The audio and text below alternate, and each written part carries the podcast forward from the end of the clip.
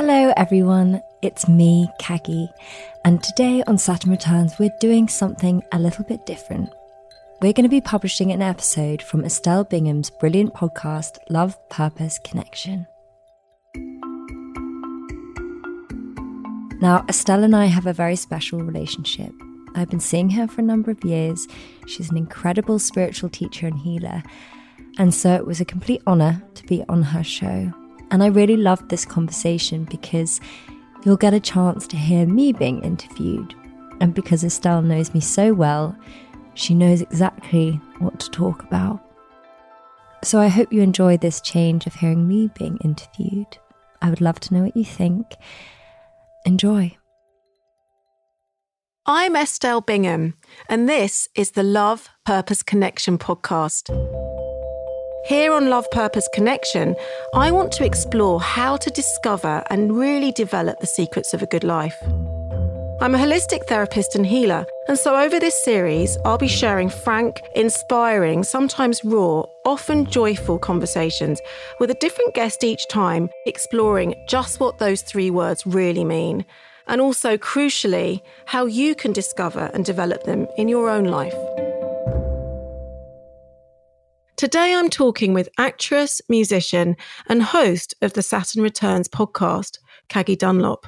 You may know Caggie from the reality TV series Made in Chelsea, but today it's her podcast which explores experiences of change and transition that has a really devoted following. I've known and worked with Caggie for some time now, and what I find really inspiring about her approach to life is her commitment to her own authenticity. In working to be her true self, she really allows others to be theirs. So Caggie, welcome to the Love, Purpose, Connection podcast. Thanks for having me. I'm very excited. It's very exciting. We've both managed to remote record with our mics. So yeah, I got a message from you 3 or 4 years ago and I didn't get back to you. Actually, Estelle, I think it was 3 years ago. Made in Chelsea days was like 8 years ago now. So when I reached out to you, I was living in LA and I was at that time back in London for a break. But it was a while ago. And then it was lockdown and I heard your wonderful podcast, Saturn Returns. I heard an episode of that and I thought, oh, I recognise that person somehow. And then somewhere in the ether, we kind of came back to each other and you came to see me and it was this perfect moment. And this was actually my question about divine timing and do you believe in it? Yeah, I do. And I also believe, you know, the universe brings you what you're ready for and what you're supposed to learn. And I think we kind of discussed this when we first saw each other, that for whatever reason, the timing probably wasn't right before. I was in a very different place then.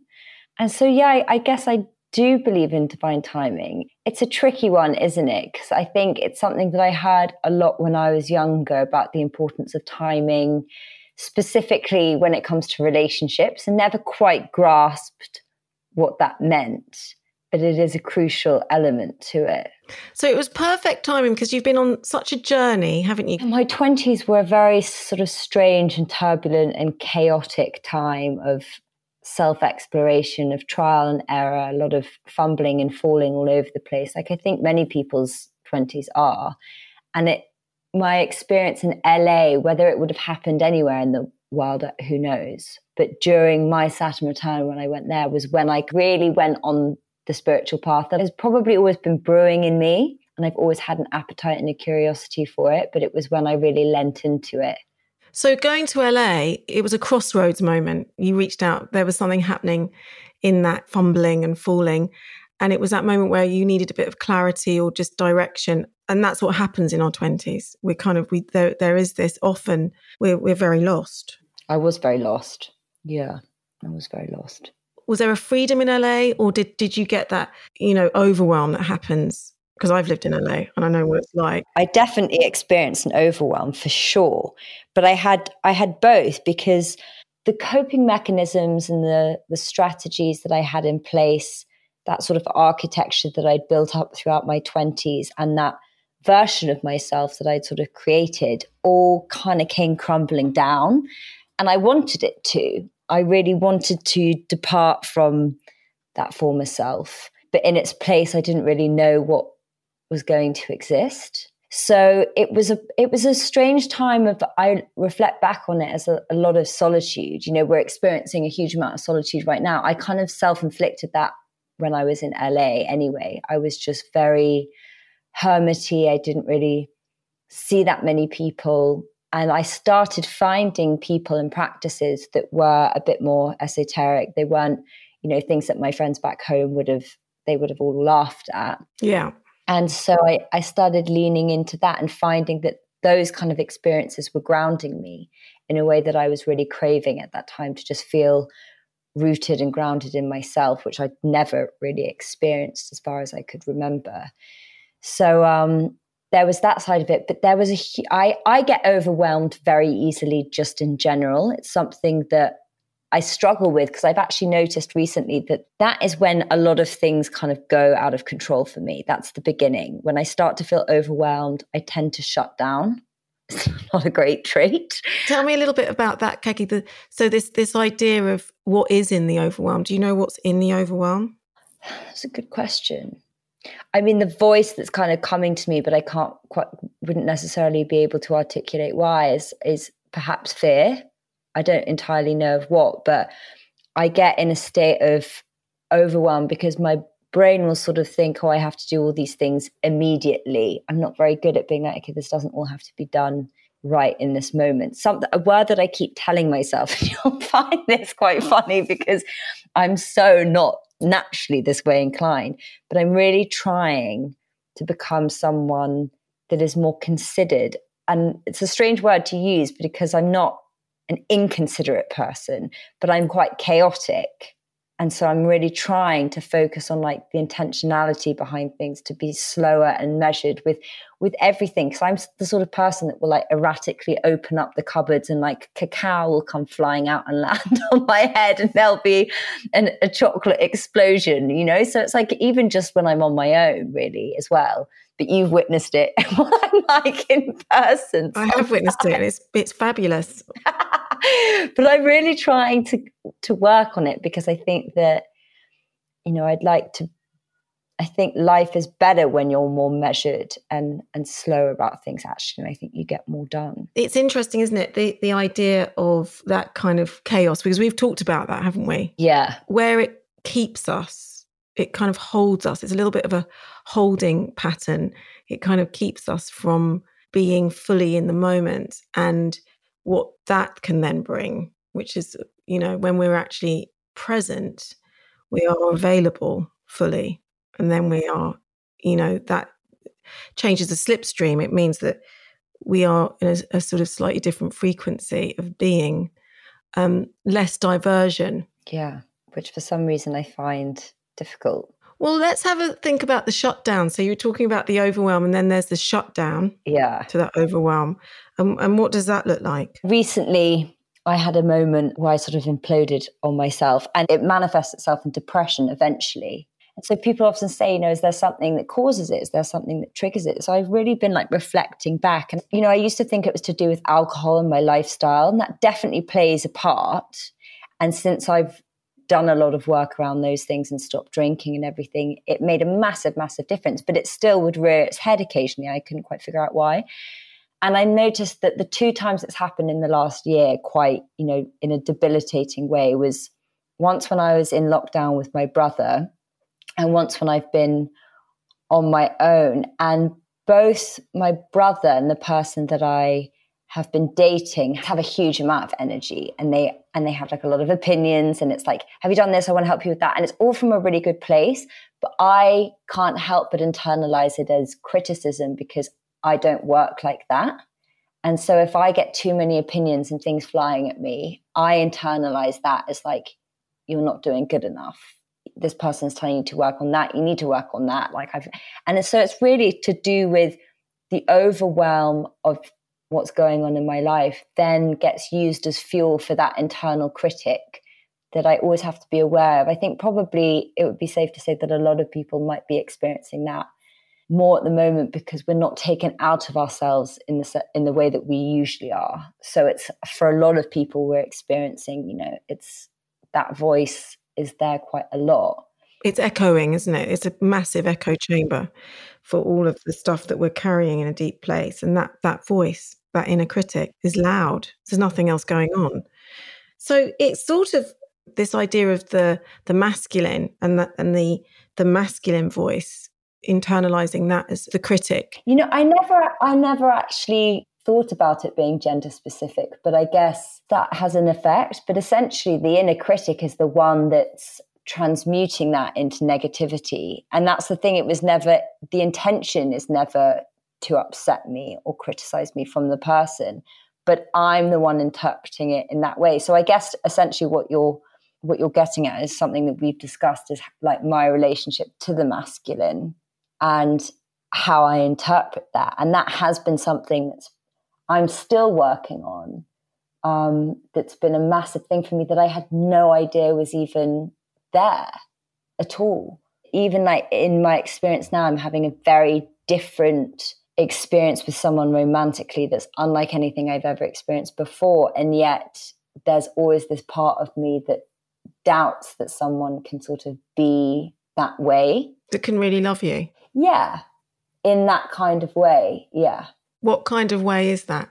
In a way that's not wanting anything from me, or not loving me conditionally to them, in the sense of like what I make them feel. But equally, I'd say in the past, if I'm honest, I'd loved in that kind of way as well, as in I really had to look at it as like, how much has it been about just loving that person versus loving how they make me feel?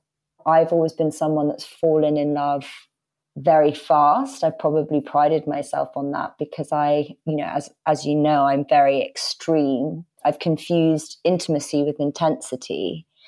And so for me to be in something at the moment that's very measured, you know, it's the same theme that I kind of mentioned earlier, that about wanting to be more considered about stuff, that applies in love as well, that it's not like something that's rushed or grabbed. It's something that has to be more considered. That unfurls. Yeah. So for people who are listening, this idea of, you know, understanding your relationship to the masculine, sort of the sacred masculine, the functioning masculine, that wholeness of good love, how would you describe those steps, you know, that understanding that's brought you from one place to this place where you're on the threshold of experiencing love and relationship and intimacy in a very different way? Well, I wouldn't say it's as conscious as I would like to describe it as, in the sense that I wish I could give a sort of step-by-step thing of that, but it wasn't like that. It like, to kind of go back to your first thing, it was like divine timing. I had no idea that the person that I am going through this with now was going to come into my life. But I think it was more to do with me addressing that stuff in myself first, and required a lot of healing with, you know, childhood experiences. And to just, you know, a caveat there is that I think that there's a lot of space and a lot of growth that can come from reflecting upon or going into like inner child work. And I'm a big advocate for, you know, healing and therapy and all that stuff. But I also think that we can marinate in that space for too long and it can become problematic.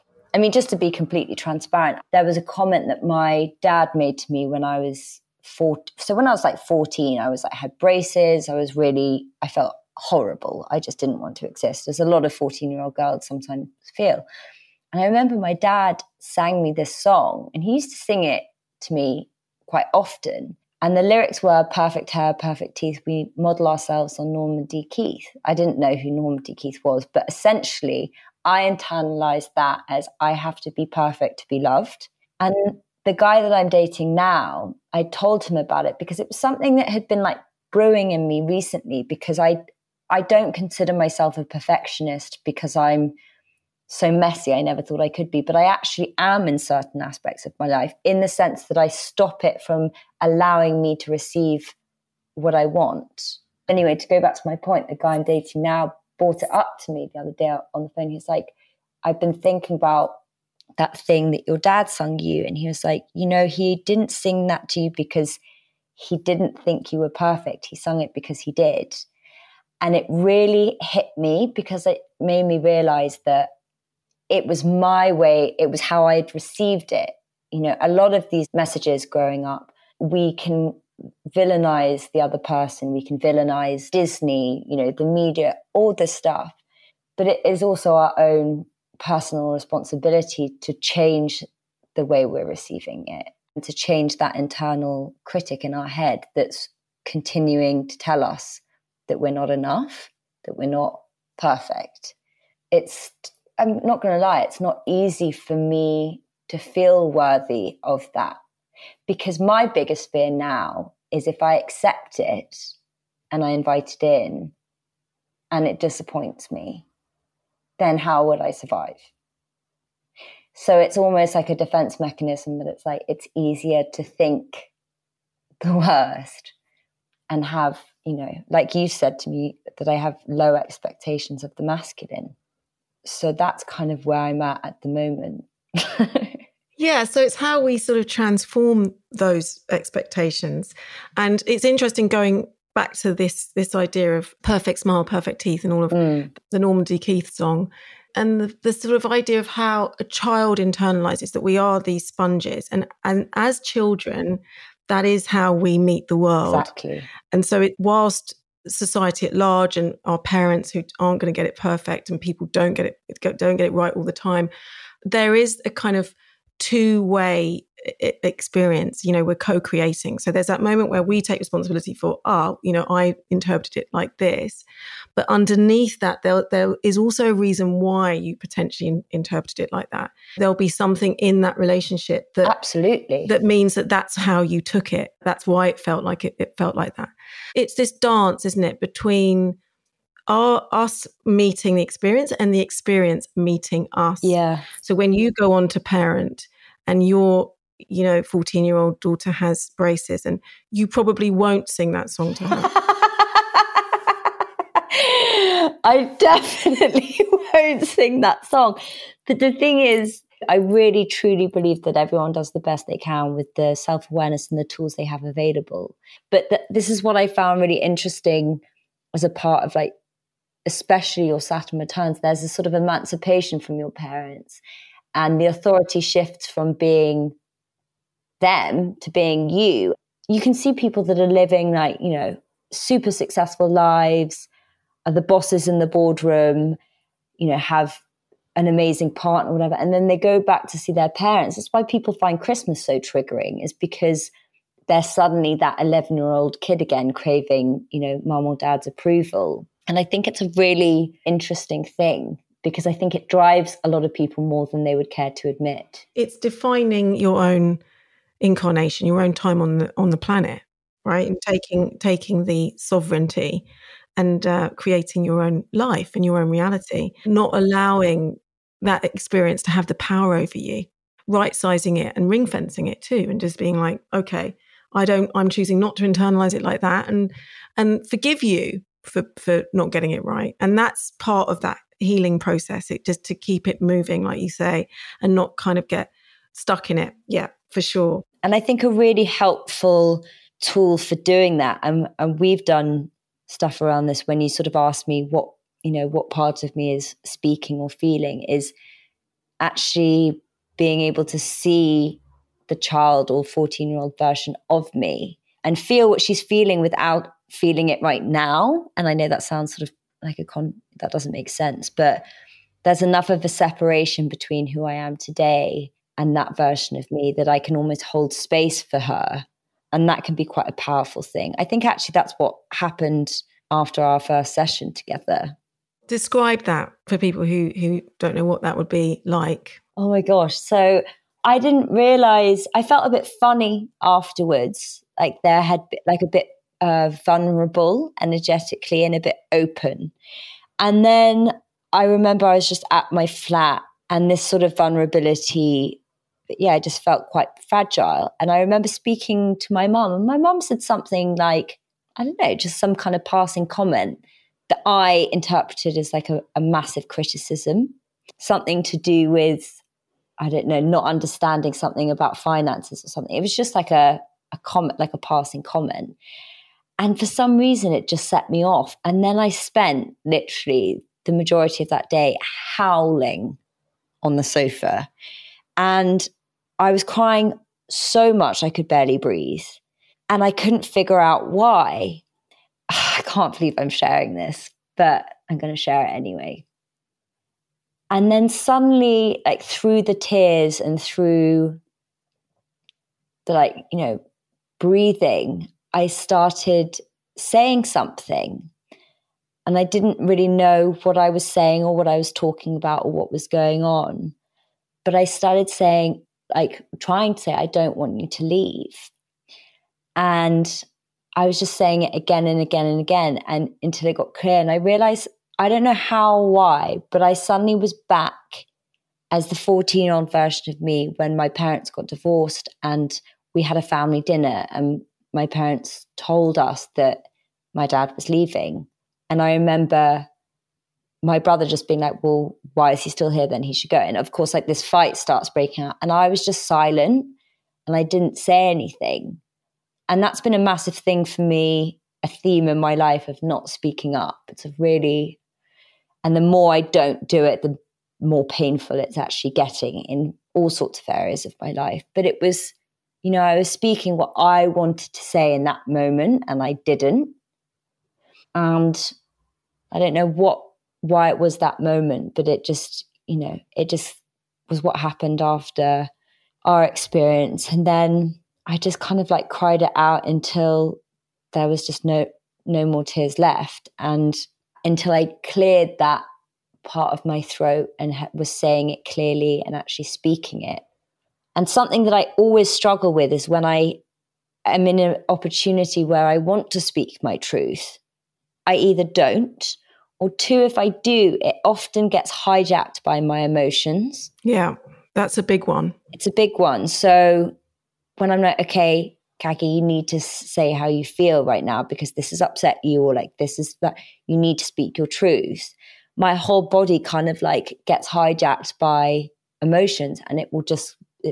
I might say it, but it will be through sort of tears, and speaking my truth seems to run in tandem with crying, which is like kind of annoying. Even now I feel like I could burst into tears because this is obviously quite personal stuff. It's personal, and finding those words and finding those moments in our journeys, because we've all had them, all of us have had them, where we've found ourselves imprisoned by the experience on the outside, what's happening around us, the trauma on the outside, imprisons parts of our being. And then when we drop back into our heart energy, we go back to where we needed to go. We rediscover what was needed at that time. And what was needed at that time was for you to say those words.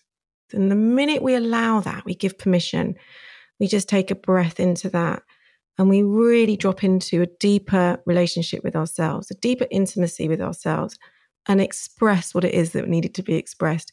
Like you say, just being with the inner child, being with the 14-year-old, being with the 5-year-old, being with, you know, that inner child, and holding the space, becoming a safe container, becoming the adult for that expression. That's the big healing moment. That's the moment.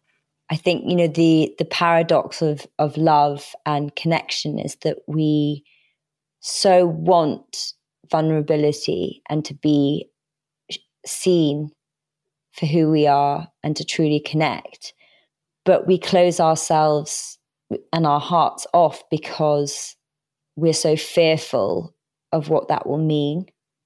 I thought that I was, and I am in certain capacities, very good at being vulnerable. Like in instances like this, I sort of am good. The way I describe it is like, if I'm sailing around going from port to port, I can be as vulnerable as I like because I know I'm sailing off again. But when it comes to staying still and present with one person and remaining in that space, I find it tremendously uncomfortable because I realize that vulnerability is being seen where most of the time you try to be hidden.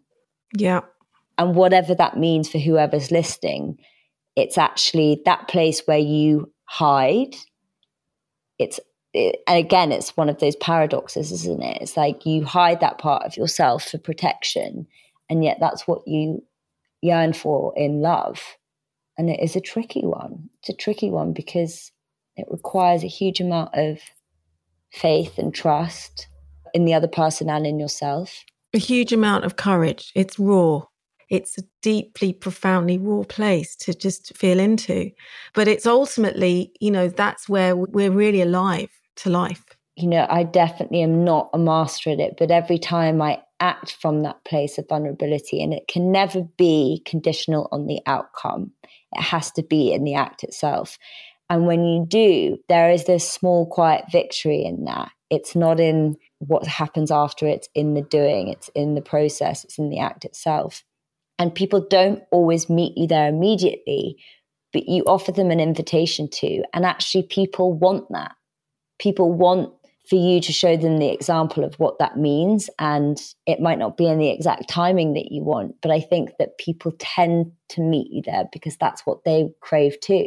They're craving connection. We're all craving connection. It's part of our humanity.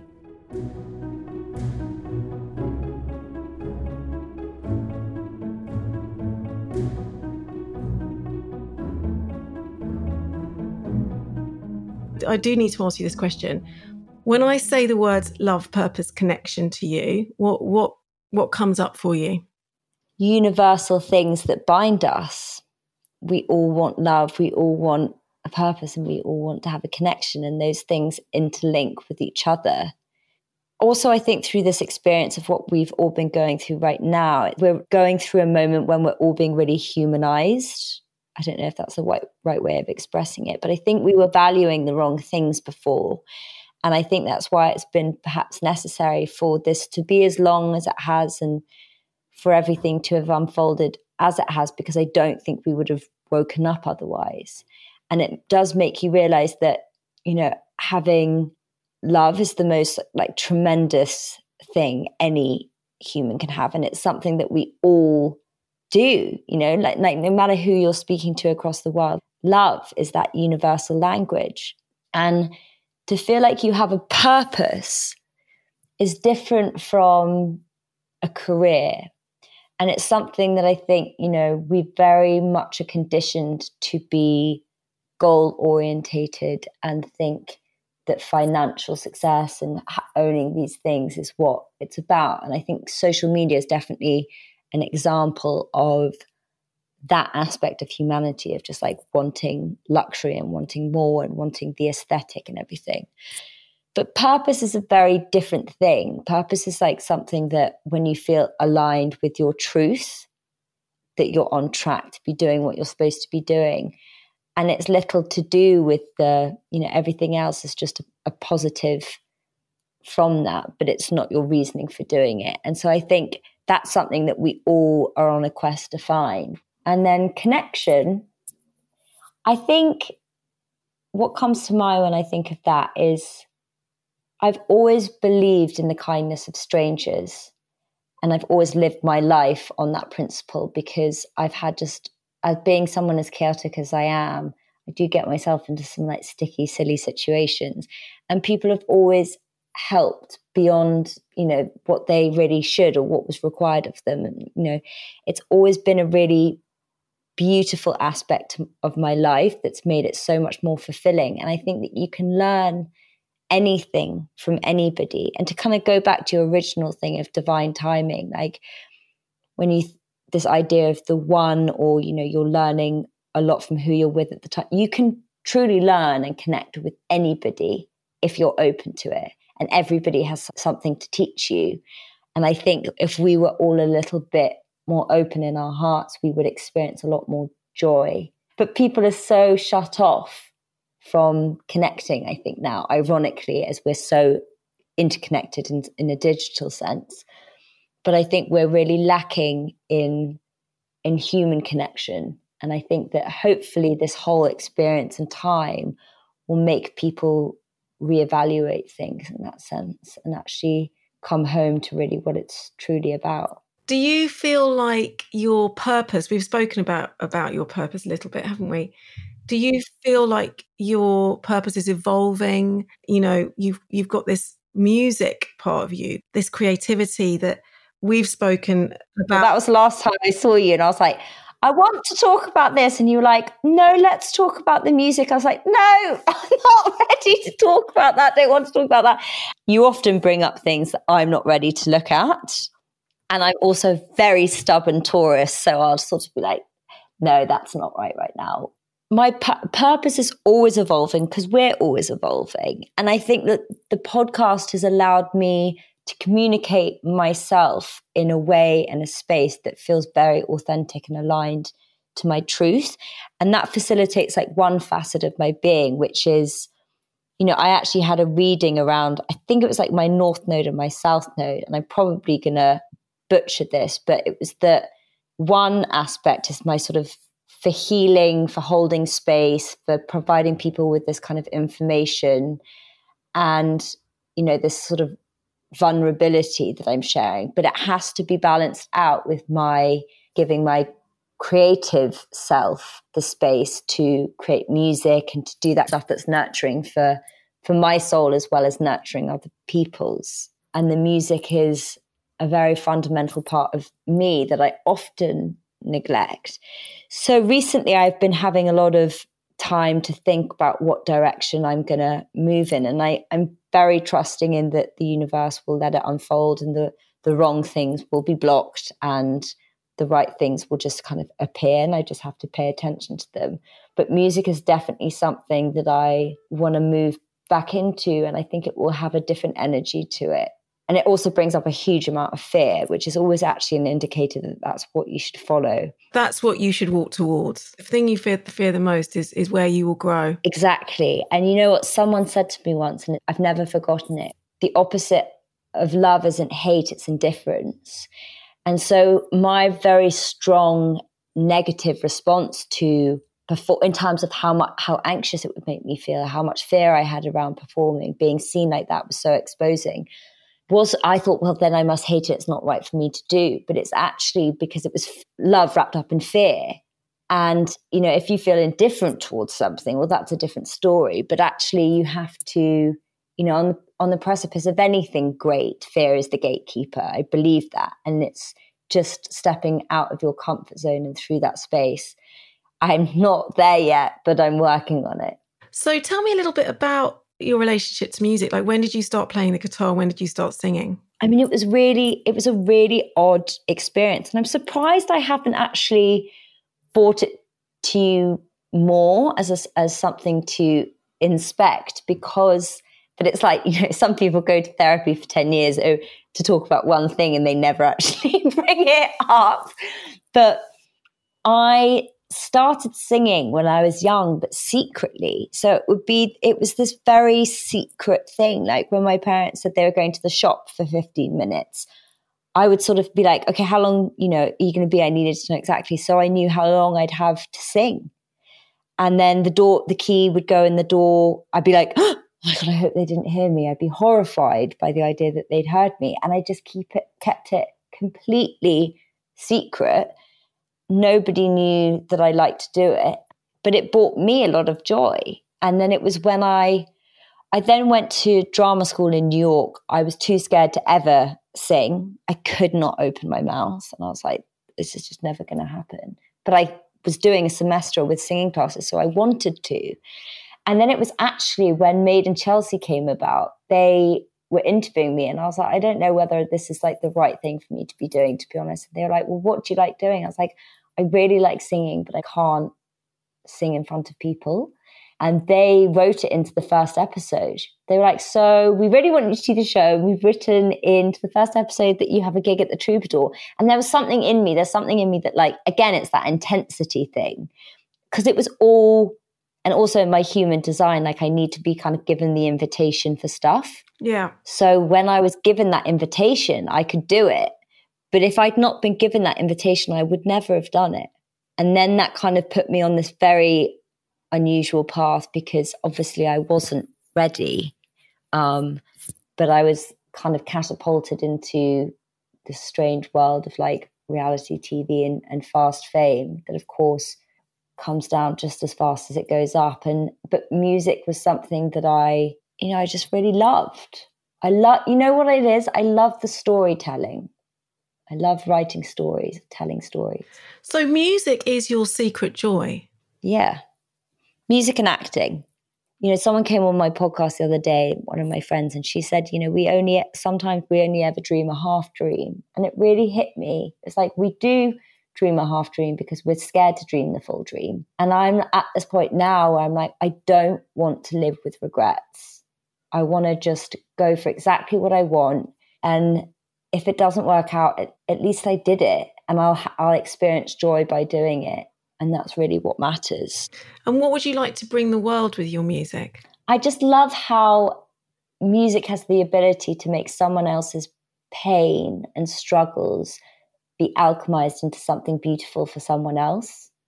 And also how someone's story can become your story. You know, there's a song that just came out by this girl. I think she's 17. It's called Driver's License. And I just heard it and I was like, I am literally that age again. And it's not her experience. It was my experience. But there was something in the song that I was like, that is what it feels like to experience your first love and your first heartbreak. And, you know, I'm 31. And isn't that the most amazing things that music and songs can take you back in time or forward in time or whatever? It brings me so much joy, like listening to music. So if I could give anyone that kind of feeling. Someone said to me in LA, so I'm like darting around the question, but someone said to me in LA, this person that I was writing music with, he gave me this piece of advice and I've always remembered it. He's like, if you can make a meaningful contribution to society in whatever way like aligns with what lights you up, then you're doing great. And it doesn't have to be huge. It doesn't have to mean that you're like the biggest or the best in the industry at it. But if you're doing something meaningful that you enjoy and that's like a positive contribution, then like you're winning. That's spot on, isn't it? Yeah. So I think that that's something, I don't know, as a takeaway for anyone listening, like everybody has a unique set of gifts and it's your job to share them with the world. And, you know, I am interested if your guitar is close to you. It is. I'm not doing it. I can't. I honestly can't. I was like, I know she's going to ask me to sing. I can't. I don't want you to sing. I just want you to just literally, I would really like you to just strum, just literally a couple of chords for me. I'm not very good.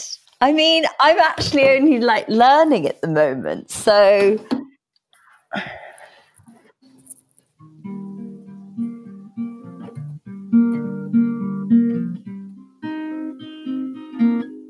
This is so beautiful. This is something I'm working on.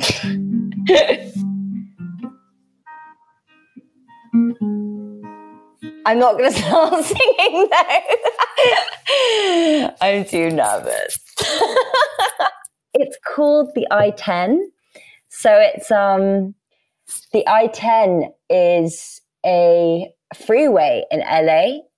And the person that I'm dating at the moment, we both lived in LA at the same time. We bumped into each other once, but we never saw each other or spent any time together there. It wasn't the right time. And it was just kind of occurred to me, like, he's someone that feels very significant in my life now. And just how interesting it is that a couple of years ago, and we went through very similar experiences. We were going through very turbulent times emotionally, even though like everything from the exterior seemed fine. And I just thought how fascinating it was that, you know, a couple of years ago, we would have just been driving past each other on the I-10 as like complete strangers. So that's kind of what it's called. Yeah. Till that moment of destiny brings you together. What about the words, Caggie? What are the words to the I-10? So we go along hoping that the rain won't fall, keep your distance, because we've both been hurt before, written pages of bodies on the floor. And then it says, we both lived in LA, you asked, have I been to Santa Fe?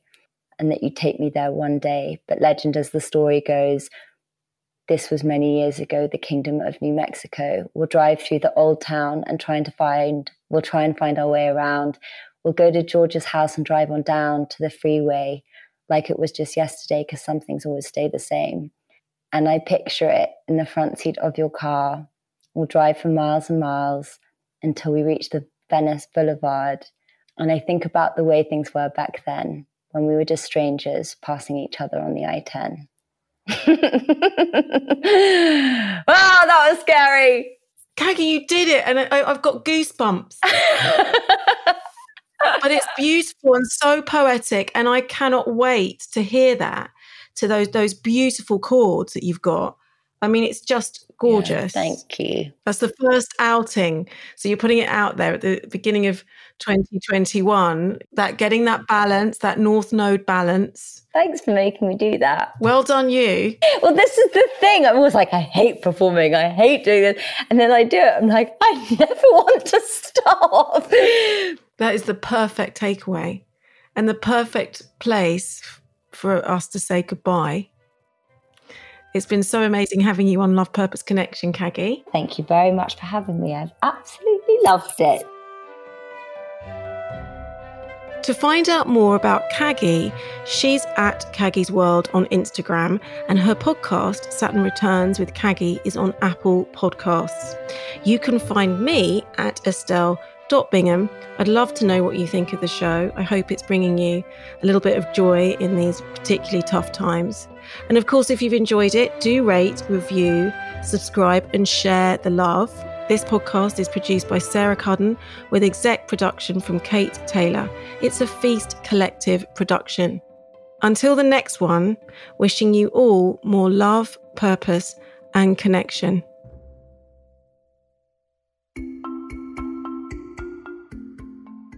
Thanks for listening to Estelle and I. What I loved about this conversation was how, through working with Estelle for a number of years, whenever I see her, I think I want to talk about one thing and she'll always know what I really need to talk about. And so I think pulling out the music from me was really interesting because it's not something that I speak about that often. It's something that I kind of think that maybe I've just dropped. So yeah, I would be curious to know what it sparked for you, whether you guys enjoyed this episode, how you felt about me being interviewed for a change. So yeah, please send your feedback. It is always welcome. So I hope you enjoy this little change this week, and we will be back as usual next week. Thank you so much for listening, and remember, you are not alone. Goodbye.